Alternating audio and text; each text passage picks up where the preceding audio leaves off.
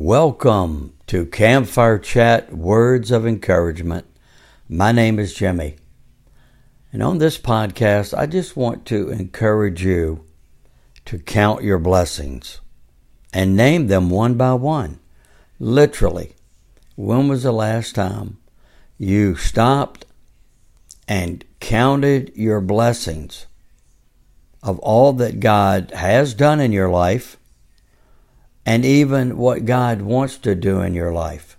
He wants to bless you and has blessed you, so you need to stop and count those blessings.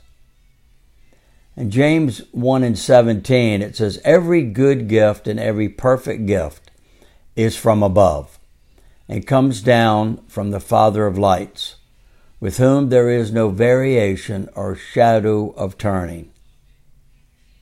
Every good gift and every perfect gift is from above. The blessings of God in your life are overwhelming when you just stop long enough to count them. And there was a, a song written by Johnson Oatman Jr. And it, he wrote the song Count Your Blessings. And Johnson was born in New Jersey just before the Civil War. And his father had a, a powerful voice. And a lot of people really believed he was had the best singing voice in the East during that time. And uh, this was uh, he uh, Johnson was born right before uh, the Civil War, and so Johnson really wanted to be close to his dad because he had such a great voice.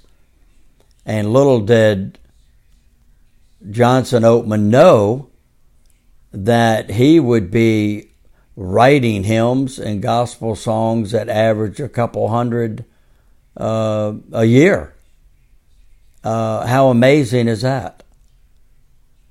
And one of these songs that he wrote was Count Your Blessings. And the words, I want to read the first uh, verse and, and how this uh, impacted and has impacted so many people and has been such an encouragement really for people to stop and really acknowledge how much God has, has blessed you. And the first verse goes like this When upon life's billows you are tempest tossed, when you are discouraged, thinking all is lost, count your many blessings, name them one by one, and it will surprise you what the Lord hath done. It will surprise you what the Lord has done when you stop long enough and name your blessings one by one. In the last verse, he wrote this So, amid the conflict, whether great or small, do not be discouraged. God is over all. Count your many blessings, angels will attend help and comfort give you to your journey's end. That is powerful. That is truly amazing words for you today. So, my prayer for you is that you would not look so much at what you don't have, but look what you do have stop long enough to acknowledge what God has done in your life and count those blessings and name them. Name them one by one.